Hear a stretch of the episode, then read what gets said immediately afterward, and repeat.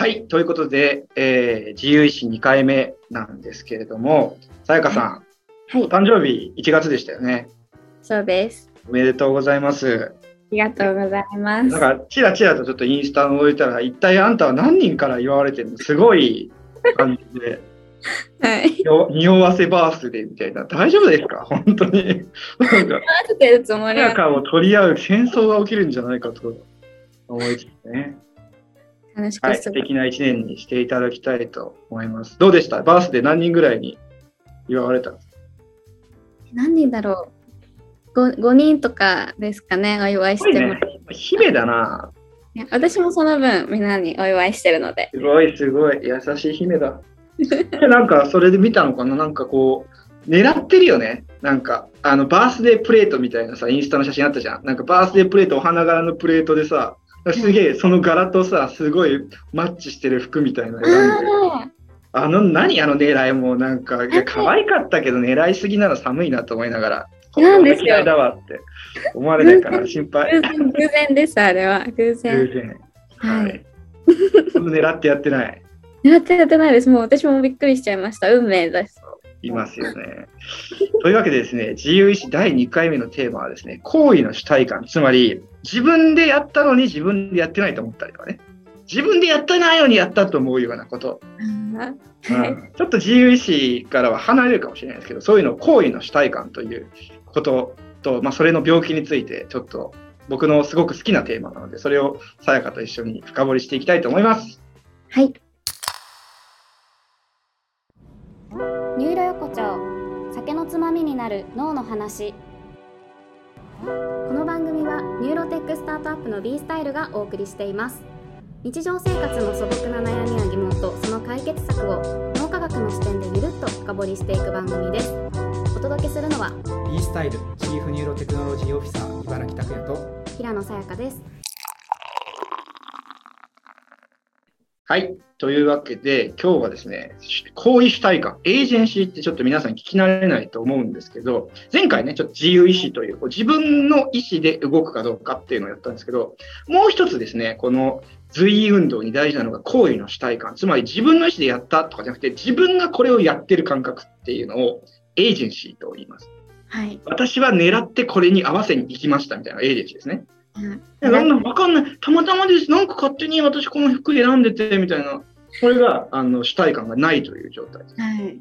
うん。で、人間の意思決定とか行動、主に2つに分けます。さやか、さやかの行動というのを主に2つに分けます。そうすると、さやかの行為はい。と、さやかじゃない人がさやかを操作してやった行為に分かれます。はい。前者が随意運動ね。うんうん。後者はもう操作されてるから、別にさやかはあんまりコミットしてない。はい。で普通のさやかが日常生活でやってる行為は、さやかの行為であり、それは自分の行為だと、まあ、理解できていること。はい。まあそれも普段の行動だと思うね。はいただ、あとはね、抑制っていう概念もありまして、自分の行動だって分かってんだけど、抑制できないこともあります。はい。例えば、OCD とか聞いたことあるかな？OCD。?OCD、えー強迫性障害。はい。えーもう自分は別にそんなことやんなくてもいいのに鍵をの閉めたかどうか確認するのをやめられない汚いと思っちゃって手を洗うのをやめられないあ友達にいます。捨てなきゃいけないのに捨てられないとかですね、はい。それは自分の行為だってのは分かってんだけど抑制できないうーん。友達にいます？います。まあすごく有病率は多いと思います。芸能人のね人とかでも あのよくバラエティーとかでそういう話してるけどよくそんな自分の病状を話せるなと思うけど。うん、そういうのを OCD と言います。あとはね、トゥーレット障害って言って、こう、不随運動が動いちゃったりとか、パーキンソン病とかでこう、ピルを丸めるような動きをしたりとか、あとは俺みたい ADHD って言っても、ひたすらもう早口でまくし立てて、わーっともう人の話に入ってはい。そういうのは自分の行為だって分かってんだけど、ごめんなさい、制御できないんですみたいはい。な。もうマークの、もうチケット買いたいんですみたいな。あるでしょ？抑制できない感じ。いけないです。あまあでもそれは病気のこともあるんだけど、まあ普通に見慣れてると思います。で、もう一つ面白いのはですね、さやかが自分でやってんだけど、自分の行為じゃないと思うっていう現象があります。でこれは結構特殊なんだけど、納涼切断って話前したじゃん？はい。そうすると、右脳と左脳を分けると、えー勝手に右手、あ、左手が動いちゃうんですね。はい。あれは自分で動かしてんじゃん。はいさ。やかの右脳が自分の左手を動かしてんだけど、それを自分の行為だと感じられないから、怖い。自分の手が勝手に動いてる。うんななんで感じられないんですか？自分の行為って。主にね、多分なんだけど、意思を感じるのが左脳なんだよね。左脳の人が多い。左の脳の人が多い。はい。そうすると、右手の動きっていうのはすごく言語的に意識に上ってくんだけど、はい。右脳っていうのは左手を動かしてるから、左手の動きっていうのはなんか意識しにくいらしい。えー、あ、なるほど。だから、エイリアンハンドシンドロームって他人の手症候群って言うんだけど、はい。もう左手だけが勝手に動いてるような。これ本当に中二病とかじゃなくてあるんですよ。うーん。あなんか、そうなんだ。はい。最後ないですか？勝手に私の左手が。え左手が動くのが意識になりにくいんですよね。脳梁切断してる人はね。普通の人っていうか、脳梁があって左右左右の脳がつながってる人は、うんま、そんなに起きない。そんなに起きないって聞いたことない。私はないです。なぜか、なぜか左手だけはこいつにいいねを押すみたいな。左脳は好きじゃないのにみたいなね。なんか右利き左利きとかも関係あるんですか？それって。あると思うな。うん。うんだから左利きの方が少ないんですかね？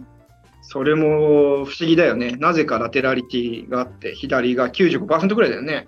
言語やが左にある人はね。左利き？あ、右利き？のの人がやっぱ多いし、言語やが左にある人が多いよね。うん不思議。一応、シンメトリーな体なのに、機能が全然ね、違うもん。そうですね。脳の中でも役割が違うんです。そうするとちょっと病気っぽい話になっちゃったんだけど、脳梁切断してない人でも自分の行為を自分の行為だじゃないと分かんない時があります。それがね、イデオモーターエフェクト。うん。い例えばね、ダウジングペンジュラムとか聞いたことある？や、ないです。ダウジングは分かる？ダウジング、え、なんか、あの、あ、それハウリングか。ハウリング、ピーじゃねえ。ピーじゃねえ。ダウジングっていうのはさ、なんか棒持ったりとか、なんかペンダントとか持って、あの、なんか石油が埋まってるところどこかなとかさ、宝物があるところどこかなみたいな。はい見たことない？そういうの。はい、あります、あります。そうすると、あ、あ、動いた、ここになんか埋まってるわんみたいな、こここれワンワンみたいな。はい、はい、はい。あの、あれね、金伝取っとくと、もう本人が動かしてんねん、あれ。えー、あ、じゃあ、あの、こっくりさんとかもそうですか？そう、コックリさんがイデオモーターエフェクトってやつで、あ、あ動いたって言うんじゃん。いや、動かしてんのお前らだからなっていう。えー、あ、そでもれ勝手に動いたように怖いってなんでしょはい、なります。あれが、さやかが自分で動いてんだけど、自分で動かしてないと思っちゃうような現象。そういうの、関連運動現象とか言ったりする。あ面白いい。でしょ、面白いです、ね。あれはね、エージェンシーがないんですよ。だから、うんお前やってんじゃんみたいな。あ、あ、コックリさん動いていった、こいつ殺したってなって、いや、私じゃないですってなる。それがまあ、エージェンシーがない子。えなんでそういう現象が起きちゃうんですか？それは、あ、もうここで聞くか。あの、基本的には、まあ、さやかが、の、あの、必要な脳活動が起きてないから、自分の運動の準備みたいなのがなく、やってると、それが勝手に動いたような感じ。うーん。自分の準備。そう、運動の、運動に先立つ自分の、まあ、なんだろうな、内発、脳から生まれてくるような準備の電脳活動がない時っていうのは、そういうのが生まれちゃったりとか、あるいはそれを、そう、モニタリングする脳の領域があって、そこに信号が送られないと、はい。筋肉が動いてんだけど、この筋肉が動いたのが自分かどうかわかんない。ね。なんかそれって脳の中の伝達ミスみたいな感じなんですかね。伝達ミスかもしれない。うーん。これに俺がすごい、俺がの大学院の研究テーマはこの話だったんだけど、特に病気の中で一番言われているのが、統合失調症のはい。症状なのね。統合失調症ってあんまり身近じゃないかもしれないんだけど、いろいろ妄想とか、はい。えっ、と、あの、幻聴とかね、はい。させられ体験とか、そういう症状が出ちゃう。聞聞いたことないよな、きっとな。幻聴はなんとなくわかるでしょ？緊張はわかります。はい幻聴は頭の中に人の声が聞こえてきて、なんでお前はそんなにブスなんだ、生きてる価値がないしね、みたいなことが聞こえてくるの。やめろってなんだけど、その人の喉にマイクつけてみると自分で喋ってるの、それ。えー、そのその人の言語や見ると自分でその言葉を生み出してんだけど、自分で喋ってる感覚がないの。あコックリさんみたいなもんなの。だから、な、な、何これみたいな、動いてる、この音が聞こえてるっていうのは筋肉の動きじゃん。喉の動きじゃん。はい。喉が動いてるのが分かんないから、音だけ聞こえてくる感じがするの。えーそれはなんか知らなかったです。じゃあ実際にちゃんと本当に言ってるし聞こえてるのは正しいっていうことなんですよね。その言ってるし、正しいっていうか、うん、聞こえててその人が聞こえるって感じてるってことは、うん実際に起きてることだから、脳の中で起きてるの。脳の中で起きてる。はい、それが実際に小声で喋ってる時もあれば、脳の中でインナースピーチって言って、頭の中で喋ってる時もある。喋ってるって分かんないから聞こえてるって感じ。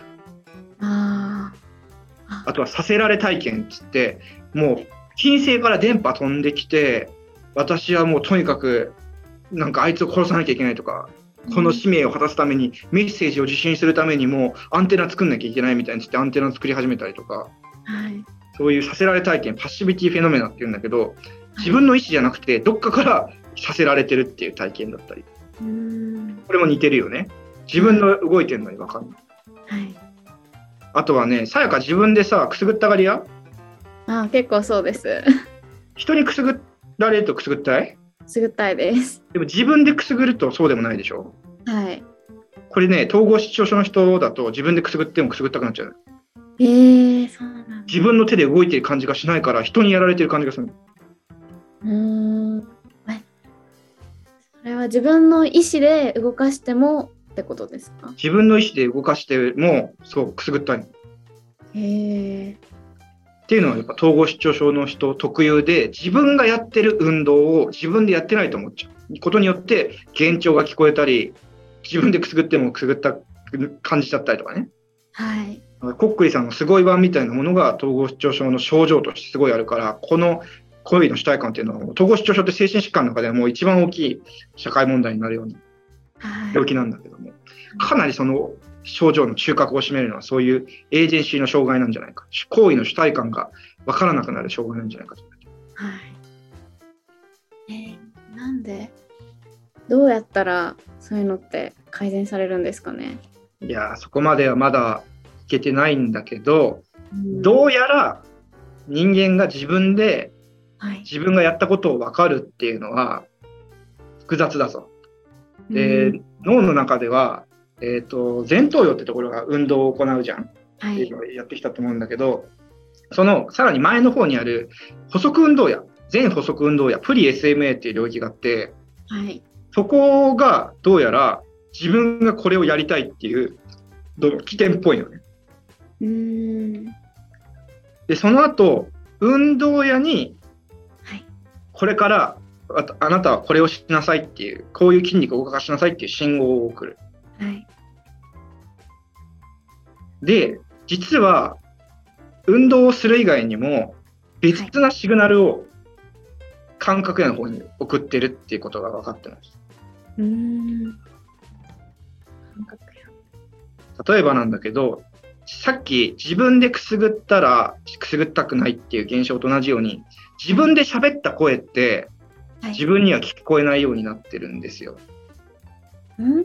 どういうことですか？例えば、録音した自分の声聞くと変じゃん。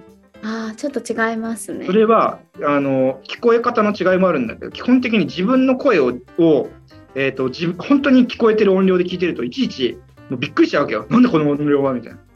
あ俺らは自分でくすぐってくすぐったくないと同じように、自分の声に対する脳活動って全然起きないことが分かってるのね。えー、えそれがなぜ起きるかっていうと、これから私は喋りますっていう信号を、さやかの前頭葉が筋肉に置くんじゃん。喉の筋肉に置くんじゃん。はい。と同時に聴覚野って言ってさやかの声を聞く聴覚野にこれから自分このさやかさん喋るんであのこれから聞こえてくる音は自分の声なんで聞かなくていいですっていう信号を送るのはい。抑制っていうんだけどはい。そうするといちいちびっくりしないくすぐるのもそう自分でこれからくすぐるぞっていう筋肉を動かす信号がくすぐったいやっていうのがちょあの体制感覚野ってとこにあってはい。そこに信号が届いて、これから自分でくすぐるんで、あのこれから入力される触覚刺激は処理しなくていいですよ。うんそうするとくすぐったくなくなる。え、すごいですね、なんか。つまり、運動とその運動がもたらす感覚的な結果っていうのを俺らの脳は常に予測している。うーんこ。の予測がうまくいくときっていうのはくすぐったくないし、自分の声だってわかるし、自分でやったってわかる。はい。ただ、その予測が崩れた時っていうのがびっくりしちゃうわけ。要するに、予測ができてないと、急に音が聞こえてくるから、限定、え、何私、えー、声聞こえてきたんだけど。はい。準備ができてないっていうことです。準備ができてない、予測ができてない。はい。で俺らの脳の大事な機能は予測って言ったじゃん。はい。可塑性と予測だと俺は思ってるんだけど、まあ、可塑性を持って予測する。で、多分なんだけど、自分の脳にとって、さやかの脳にとって一番予測できるのっていうのは自分なんだよね。